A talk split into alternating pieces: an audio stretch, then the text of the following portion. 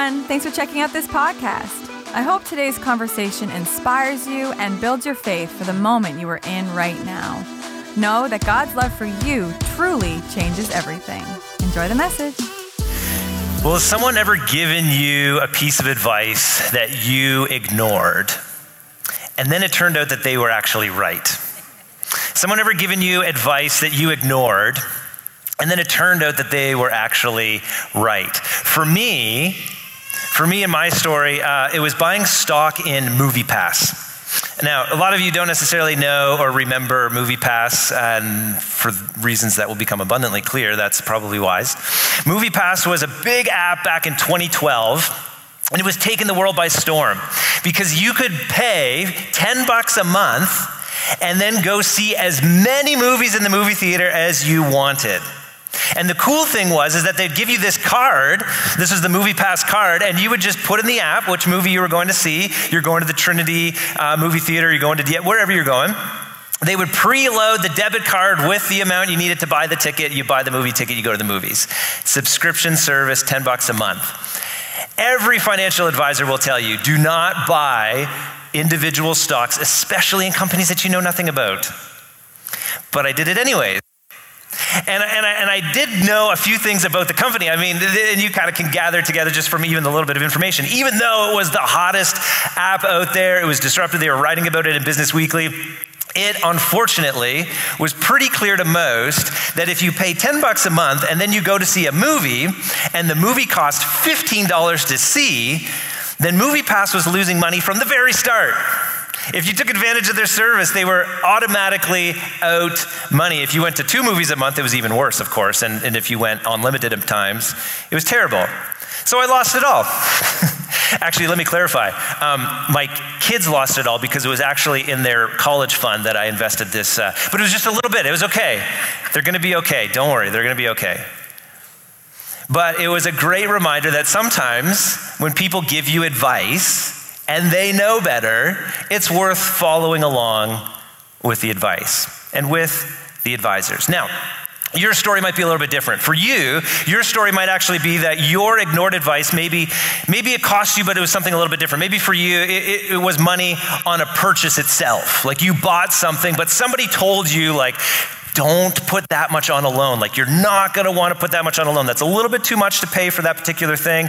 And yet you dis, like just completely gave up on their advice. You went for it anyways. And now you're underwater on an item that maybe you don't even have anymore. Maybe for you, your advice, the uh, lost advice, the ignored advice, maybe it cost you time on a project. They told you, take your time, measure twice, cut once. But you just think, ah, I'm going to cut a corner here, and then I'm going to cut another corner here, and then you have to go back and gather up all the corners and try and find out how you can reattach them because you weren't supposed to cut the corners, right? And so time is something that maybe cost you. Maybe for you, it was a headache on a person. Like your mama said, stay away from the bad boy. But did you listen? No. And then you had the heartache, and you had somebody that would advise you, and they had kind of told you, no, the way to do it is going to be differently, but you thought you knew better, and then you experienced heartache on a person. Maybe for you is regret about a decision. Because here's the thing I know about you, I don't know you super well, but I know this much that your greatest regret in your life is probably a decision that you knew going in had the possibility of being a bad one. Somebody probably warned you. You kind of knew instinctively, but you went for it anyways, and now you live with this regret on this decision. Now, the, the, fascinating thing is that, that we have these advisors, we have these people that give advice, we have these people in our lives that speak in and, and help direct us. And we can't listen to all of them, certainly. And some of them cost a lot of money. If we want to actually have them speak into our life, we have to pay them a sum of money. But, but if you think about your life truthfully, you have all sorts of different parts of it that are enormously affected by the people that have spoken in and given you advice, even just to the minute kind of things. Minute kind of things like making coffee. The way that you make coffee was probably taught to you by somebody, and then you kind of followed in their way of making coffee, and that's how you make coffee. Maybe for you, it's, it's you know how you cook a turkey. I have no idea how you cook a turkey, but if you know how to cook a turkey, somebody taught you, and you figured it out, and you can teach me your ways, and I will cook a turkey your way, and forever after that's how I'll do it. Maybe it's how you ride a bike. You had a, somebody that gave you advice, and they showed you how to do it as a kid. Uh, maybe as an adult I don't know, but that you learned a specific way, somebody taught you the way, and you followed the way, and then that's the advice, and it was helpful. Maybe for you, it was, it was how you exercise, a particular routine that you take up. You, you saw an, an, Instagram influencer and they had a particular way to exercise. And then, so for you, you thought, my gosh, it seems like they know what's going on. I mean, look at their biceps. And so then you follow the path of this exercise person, and, and that's the way that you go about it, right? And maybe for you, it's uh, how you swing a hammer. It's something different. And, and, you know, you learned how to work with tools from somebody. And if you think about even just that story, there's so much attached to it because it was a person that showed you the way and now that way is the way that you walk in. Well, the interesting thing about advisors, and as we think about even what we're doing gathered here today, is that for thousands of years, people have gathered in churches. This is, of course, a church. People have gathered in churches. Sometimes it's buildings, sometimes just groups of people. Sometimes it's, it's in homes, sometimes it's huddled around a campfire. But people gather as the church for thousands of years. And one of the primary reasons that people gather is to learn and discover the way of Jesus. This historical figure that unpacked a different way of being for people and invited folks to come along for the ride.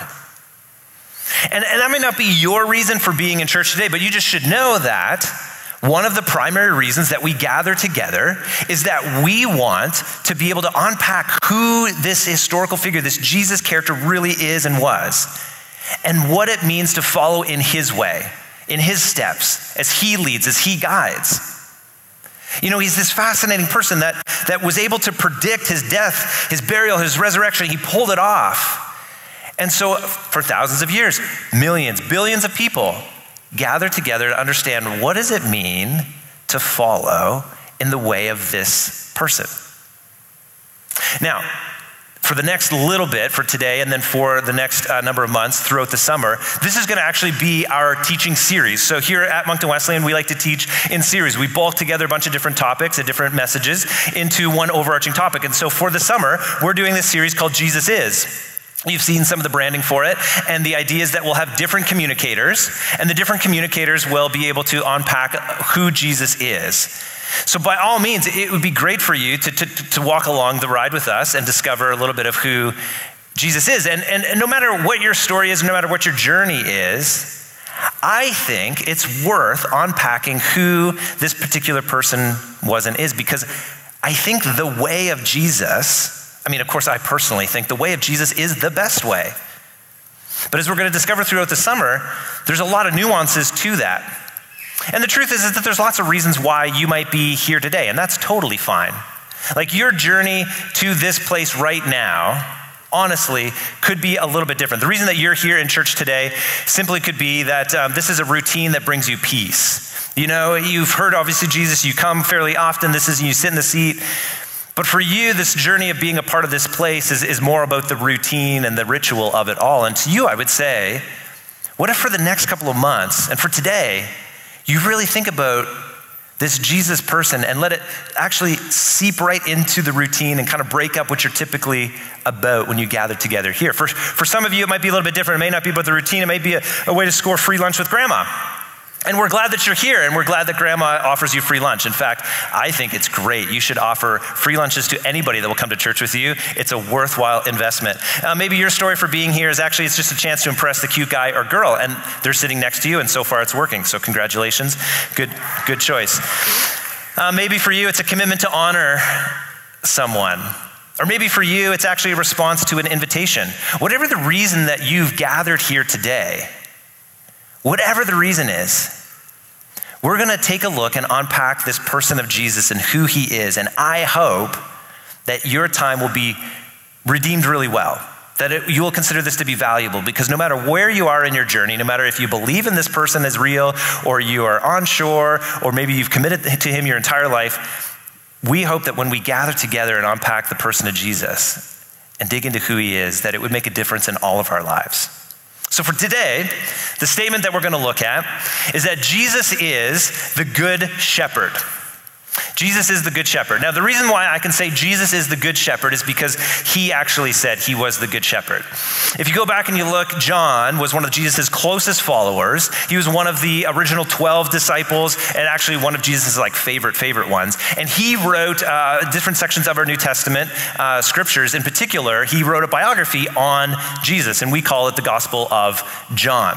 And so John is writing specifically about Jesus, and he pens these words that Jesus spoke out loud. Jesus said, I am the good shepherd. John 10, 11. Now, shepherds, of course, if, if you've tracked along a little bit or you kind of have heard a bit about this before, shepherds are typically the ones that are looking after sheep. But in this context, when John writes and when Jesus says he's the good shepherd, there's a different context in mind. It kind of lines up with this idea of advisors because shepherds were meant to actually be articulating what it meant to be a leader of people. And so, yeah, you could be a shepherd with sheep, and that's an actual role and a job, and I think still a job today. There are sheep in the world somewhere. Uh, and so, I think Australia, New Zealand, I don't know, we'll look it up later. But there are sheep, but this shepherd, and Jesus saying he's a shepherd, he wasn't articulating a, a, an understanding about his relationship to sheep, but instead to, to people.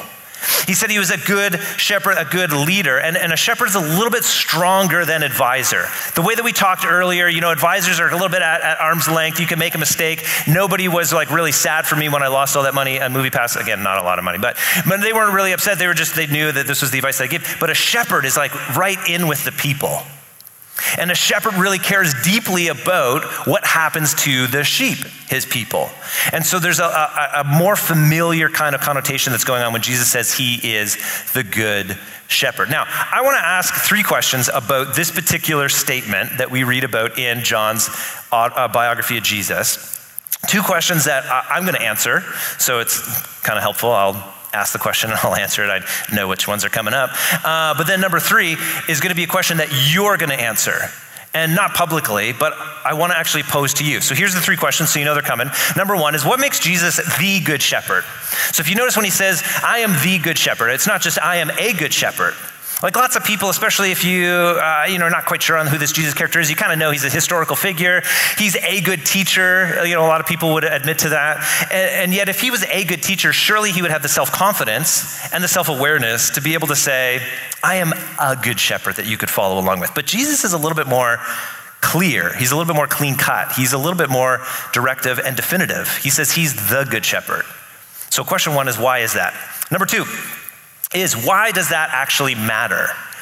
Why does that matter to us? But also, why does that matter to his audience? Jesus is actually speaking to a group of people. And so, the cool thing, at least the cool thing that I think is cool about the scriptures, is that you can unpack and understand about who Jesus was actually talking to and why that was significant in that particular day, because it was 2,000 years ago. And maybe there's something we can learn about the context. The third question, the one for you, is what do you think? What do you think? And that's the question I want to leave you with today, but not quite yet. First up, what makes Jesus the good shepherd? So he says, I am the good shepherd in John 10 11. And then he actually kind of explains. So the, the, the, verse actually gives you the details. He says, The good shepherd sacrifices his life for the sheep. And this is an, uh, an explanation of what it means for Jesus to be the good shepherd, not just a, but the. And the commentators have written a lot about this particular uh, statement. In fact, I want to read to you uh, from uh, a particular commentator, Don Carson. Uh, he articulates this fairly well. He says that the words for the sheep suggest sacrifice, and obviously that's also in the verse. There's a sacrifice thing here. The assumption is that the sheep, which is actually us, remember this is the people, these aren't like real, real sheep. These are people. This is us, the people that Jesus was speaking to, the people that he was trying to lead. Us, the people, the sheep, are in mortal danger Interesting. That in their defense, the shepherd loses his life, defending his life for us, the sheep. That by his death, they are saved. That because of his sacrifice, something changes for us. So it kind of begs the question well, what is the mortal danger that we're in that requires this kind of sacrifice and this kind of Savior? And I mean, that in and of itself is a massive question that we could spend all sorts of talking about, all sorts of time talking about. But I think the, the fascinating thing for us today is that for, for you and for, for me, we spend so much of our lives unpacking what it means to be us what our identity is. Who are we supposed to be? And we take a lot of time trying to achieve the identity that we want for ourselves. This is the task that we use all, all the time in the world today. All the time, there are people who are trying to help you accomplish the identity that you have set out for yourself. Now, the unfortunate thing is, is as you've discovered, is, is no matter what the identity is you have for yourself, you struggle to actually fulfill the commitments to that identity. You set out a, a, goal to be this particular type of person, and by your own standards, by your own standards, not my standards, nobody's imposed these on you, but on your own standards, you can't live up to that identity. It happens all the time. I mean, the simplest example is I believe that I'm a healthy, fit person until I go to McDonald's and the Grand Big Mac is out, and I'm just telling you, they're not paying me, but it's worthwhile. So the idea is that you naturally find yourself at odds with the identity that you're trying to achieve yourself. Now, the interesting thing, I think the interesting thing, is that this Jesus character, this good shepherd, has an identity for you and for me that we simply have to receive. There's no acting out. There's no action that we have to take, but instead that He will impart this identity. It's the only one that's received and not achieved. And that by that act of Him giving that to us, it can transform us from the inside out, and that His ways can become our ways, and we can live the most flourishing life imaginable. But instead, most people spend their lives honestly in mortal danger because they spend their lives chasing after trying to achieve something that they never can quite get, and all the while wishing they had the strength and the power to be able to accomplish it. And what we discover from reading the scriptures is that all they needed to do is find the right advisor, the right guide, the right shepherd that could actually lead them to the right place. And so, for you and wherever you're at in your journey and your story, I would advise you that this person of Jesus that is inviting folks to consider him the good shepherd, that he's the kind of person that you could follow in his way and actually see the things happen in your life that you so desperately, desperately want. So, what makes Jesus the good shepherd? He gives his life for the sheep. Why does that actually matter? Well, interestingly enough, again, I find this stuff interesting. I hope you do. But if you don't, I'm the one with the mic, so whatever. Uh, we're fine, though. I'm glad you're here. Uh, if you're not, anyways, we'll keep moving. So, in the context of John the Gospel, as he's writing, John actually writes uh, seven particular things about Jesus, seven I am statements that Jesus has. And, and, and what happens is, is that they're, they're unique uh, characteristics of who Jesus is, but also not just characteristics, but Jesus actually does something to back up the statement about who he is. And so there are these seven I am statements uh, parsed throughout the, the, uh, the gospel account. And there's a few of them that are really, again, fairly interesting. One, and, and perhaps if you've, if you've read some of the scriptures before, you might have heard. If you haven't, this may be new information, that's totally fine. Jesus says at one point, I am the bread of life uh, in a few different places, a few different times. Pastor Joel, our lead pastor, is actually going to preach on this next week, which is really fun. The cool thing, though, I think, is that Jesus says this, but doesn't just say it. He then backs it up by actually feeding 5,000 people, like out of hardly anything. And then, and then has this message about how, you know, here's food that will feed your, your, your, your stomachs, but I have bread that will actually satisfy you long term. Interesting. Okay, he says, I'm the light of the world, but he doesn't just say that. He actually heals somebody that was born blind. This idea that I can give sight to blind people and let you see this world, and yet there's a bigger thing I want you to see, and so I'm going to be the light to light it up for you. I'm the resurrection and the life. He says this to John.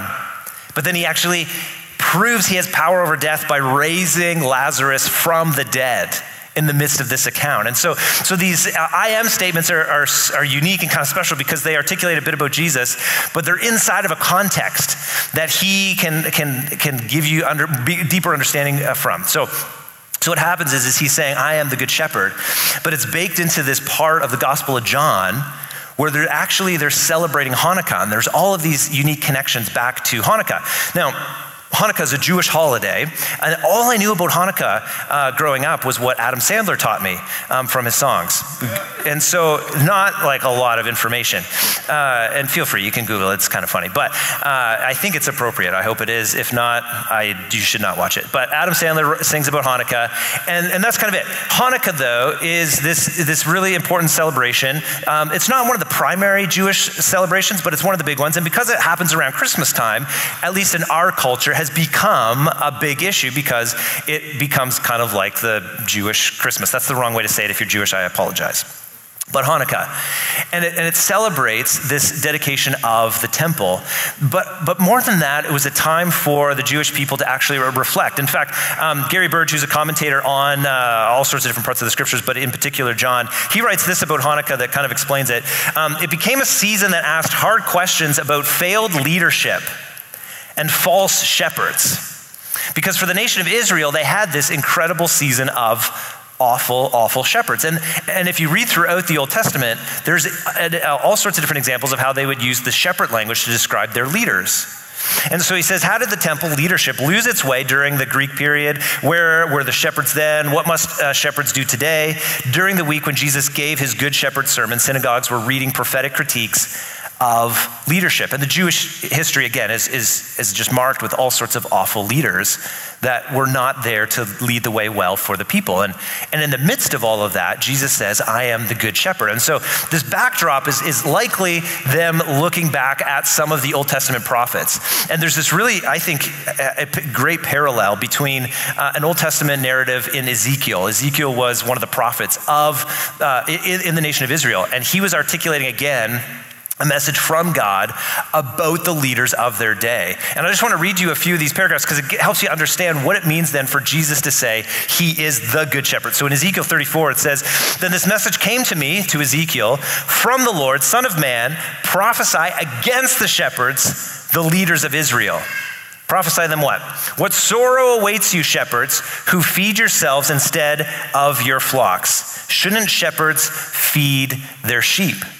I now consider these shepherds my enemies, and I will hold them responsible for what happened to my flock. They're not going to get away. These shepherds are going to be responsible. And lastly, I will find my sheep, the people, and rescue them from all the places where they were scattered on that dark and cloudy day.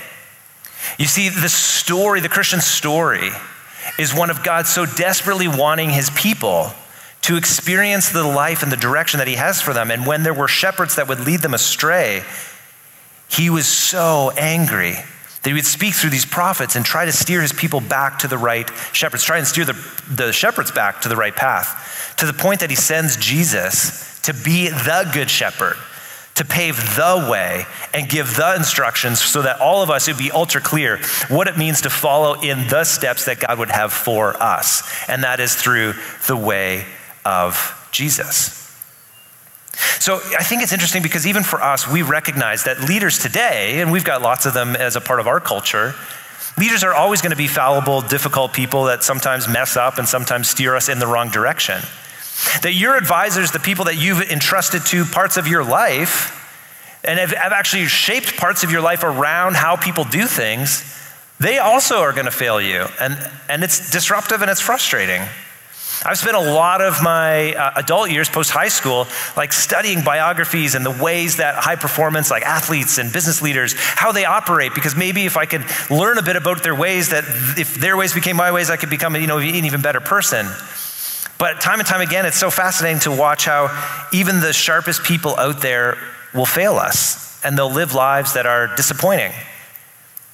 And the more we track with them, the more we realize that maybe their way isn't always the best way.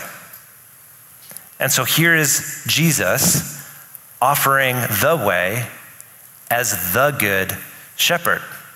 And it leaves us with my last question, which is what do you think? What do you think about Jesus and his articulation that he's the good shepherd? Now, the interesting thing is that when Jesus said he was the good shepherd, there was actually a response from the crowd. And, and this is one of the f- fun parts, I think, of the, uh, of the New Testament, in particular these gospel writers. If I was trying to create, and, and if you're kind of a skeptic here, you're, you're in good company, I'm glad that you're here. If you're skeptical about the New Testament and about you know, Christian faith, uh, I would assume if I was going to create a religious myth, that I would bolster like my head figures, uh, you know, just bolster his, uh, you know, people's understanding of him by writing about how everybody loved him. But this is what John writes and, uh, about, about this interaction. So Jesus says, you know, he's the good shepherd. He has a few other things he's saying. And then John writes, when Jesus said these things, the people were again, not the first time, but again they were divided in their opinions about him. Again, they were divided in their opinions about him. And they said, they said, some of them, said he's demon possessed and out of his mind. Why listen to a man like that? Why would you put that in your biography of the person that you want everybody to follow? And the answer is simple it's because that's what people actually said. What do you think about Jesus? Some people think he was just demon possessed. Others said, that doesn't sound like a man possessed by a demon. Can a demon open the eyes of the blind? They were a little bit more optimistic. Others said, that's a nice fairy tale meant for weak minded people. Other people said, Surely he was a good man, but it would be scientifically impossible for someone to raise themselves from the dead, so to deify this man is completely dangerous. Maybe other people said, Jesus is great. He's so great.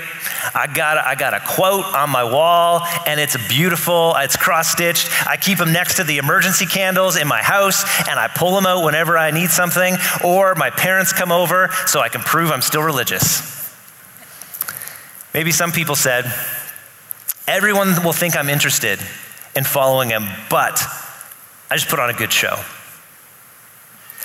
It's not actually all there in John, but it could be because that's the story of lots of people. Maybe that's your story. The question is who do you say he is? Who do you say that Jesus is? What is he in your life? What is his way? And what is your way? And are there any kind of connection points? And and it took me a while to realize this but at some point in my journey i clued in and, and working with teenagers has kind of been helpful for this. So i've worked in, in youth ministry for, uh, for most of my career for all my career. And, uh, and, and so speaking about faith to teenagers especially this truth became really really helpful. And that's that's this that's that you don't actually have to be a christian to follow jesus. You don't have to be a christian to follow jesus what I mean by that is that you don't have to go all in to the Jesus story and commit your life to Him and repent of your sins and, and surrender your entire life to Him in order to actually follow along a little bit and see what it's about. And the reason that I know that is that as he was preaching, as he was preaching to a room, a group of people, and telling the story about being the good shepherd, Jesus, we actually discover, we discover that some said he's demon possessed and out of his mind. Why listen to a man like that? Those people were present for Jesus' messages. They tracked along. They were there for all sorts of reasons. They were there because it was a good routine. He was giving out free bread. Uh, he healed some people, so it was kind of interesting. There's a cute girl there. Like, who knows? People were following Jesus for all sorts of reasons. And so, what I think I've kind of discovered is that there's a bit of a, uh, sometimes a process, it's not always a process for people, but, but there can be a bit of a process to this idea of following after Jesus. And for you, for you watching, maybe, maybe this is helpful because you're not quite sure. You're not ready to like go all the way in, but you know, your guides have kind of messed up for you. The advisors that you've used haven't quite been the most helpful. The identity you've been trying to achieve for yourself, you just keep letting yourself down and you wish somebody would speak up for yourself. And so here enters Jesus. And here's kind of the here's kind of the process that, that maybe could be helpful. This is what I've seen. Sometimes people just have interest in Jesus. They're not ready to commit, but there's kind of an interest there. Now, some of you, maybe that's you're not even interested. Again, you're here for other reasons. But but for you, I might say it could be worth just toeing in a little bit asking a couple more questions, trying on this way that He has for us, and just seeing how it works, how it works in your life. Because the truth is, is you can follow Jesus without being all in yet. But there does come a point, there does come a point where you do surrender to Jesus, where people repent of their sins and they give their life over to Him. It's a decision that I made really young, that people make all the time, and it's a worthwhile decision because your life, your life will never be the same. But that, that is different, and you can start here before you get to here. And then once you do that, there is still an idea of living on mission with Jesus for the rest of your life that He will continue to refine you and call you to new things and impart new uh, goals and aspirations on you that He has for you. And if you're not dead, you're not done. He has a life that He is wanting you to live in a way for you to walk in. So, as we wrap up here today, what I would like to actually do is, is draw your attention to a card that is in your um, seat pocket. If everybody would just pull it out right now, it'd be really, really helpful. Just kind of wave it at me when you got it.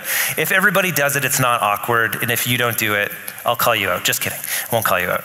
Uh, but at home, we've got a digital version. They're going to link it into the, um, the description there, into the chat. And if you're listening by podcast, uh, it's mw.church slash connect. So pull over, stop mowing the lawn, and you can take a look at that at any point. But uh, what this card is, is, is this Connect card. It's one of the ways that we can stay connected with so many different people and different mediums that are connected to our church. Oftentimes, what we do is there's a little box on the back that says, I've decided to follow Jesus today. Usually, we use that box to mean that big idea of surrendering to Jesus. But today, I want it to mean just something just a little bit different. I want it to mean, for some of you, the idea that you might be interested in taking a little bit of a step towards Him that you might be interested in learning a little bit more of what it means to make Jesus' way your way, that you've got some interest in Jesus. And, and that's it. And so the goal here is not to, uh, to spam you with anything, but one of our pastors on our staff team, Pat, he would love to email you. Uh, and so what I would love for you to do is if, if it's time for you to take that step and just learn a little bit more, is to check that box, put your email, put your name, or just put your email. Put, put your like secret email that nobody knows it's you. Whatever you want to do doesn't matter. We'll email that email. And on your way out, as they're connect, uh, collecting the registration cards, you can throw this one at the ushers as well. Uh, if you're online, you can fill that out. And I would love for a few people to recognize that although you may not be ready to buy all the way in, it's time to maybe toe in just a bit and to learn a little bit more of what it means to follow Jesus. Now, for some of you, it is time for you to surrender your life to Jesus. And if that's the case, you need to find a close friend of yours that you know is a Christian. And after the service, after I'm done praying here, you need to find them and say, I got to surrender my life to Jesus. Let's do it today. Uh, do not wait. That's a great thing. And then for some of you, you know, maybe this has been your routine being a part of church for a long time. Or maybe you're back at church after a while. And the truth is, is it's time for you to be a little bit more serious about following in this way of Jesus. And for you, I would say you don't have to check this box, although you can if you want to find out what we're emailing people, but, but you've got to take some steps towards following Jesus and discovering what he has for you today, not what he was trying to do in your life 20 years ago, but what he's trying to do in your life today. So, I'm going to pray. As I'm praying, most people's eyes are going to be closed. If you would take a pen, there's one right there. You can check the box, you can write your name, you can on your computer do just that. We would love to have a conversation with you about what it means to make Jesus your shepherd and for you to try walking with him, even just for the summer. We would love to be a part of that. Let me pray for us. Heavenly Father, uh, it's a joy to be able to gather together, and it's a joy to be able to, to study your word and to learn a little bit more about who Jesus is. And we know that as the Good Shepherd, that you have a desperate, honest want and need to be in all of our lives, and that you want to shape our paths so that we can experience the incredible life that you have for us. And so, God, for those that are skeptical in the room and are not quite sure, I pray that you would meet them even in supernatural ways today, that they would recognize that even in the midst of their skepticism, that there's something about this. There's something that's worth digging into, and there's something that's worth exploring a little bit more. God, for those that have been a part of the Christian faith and yet have fallen a little bit stagnant with it all, I pray that there would be moments throughout this summer that you would show up in ways that they could not imagine. And yet you're going to be there so that they will live their life in your path, in your way, like they never have before. And to all of us, God, I pray that you would give us wisdom to know what it means to walk with you each and every day. And then, Heavenly Father, give us the courage to do it. I pray these things in Jesus' name. Amen. Thank you for listening. If you would like to learn more about Moncton Wesleyan, we invite you to visit our website at mw.church. We are here to help you with any questions you might have. See you next time.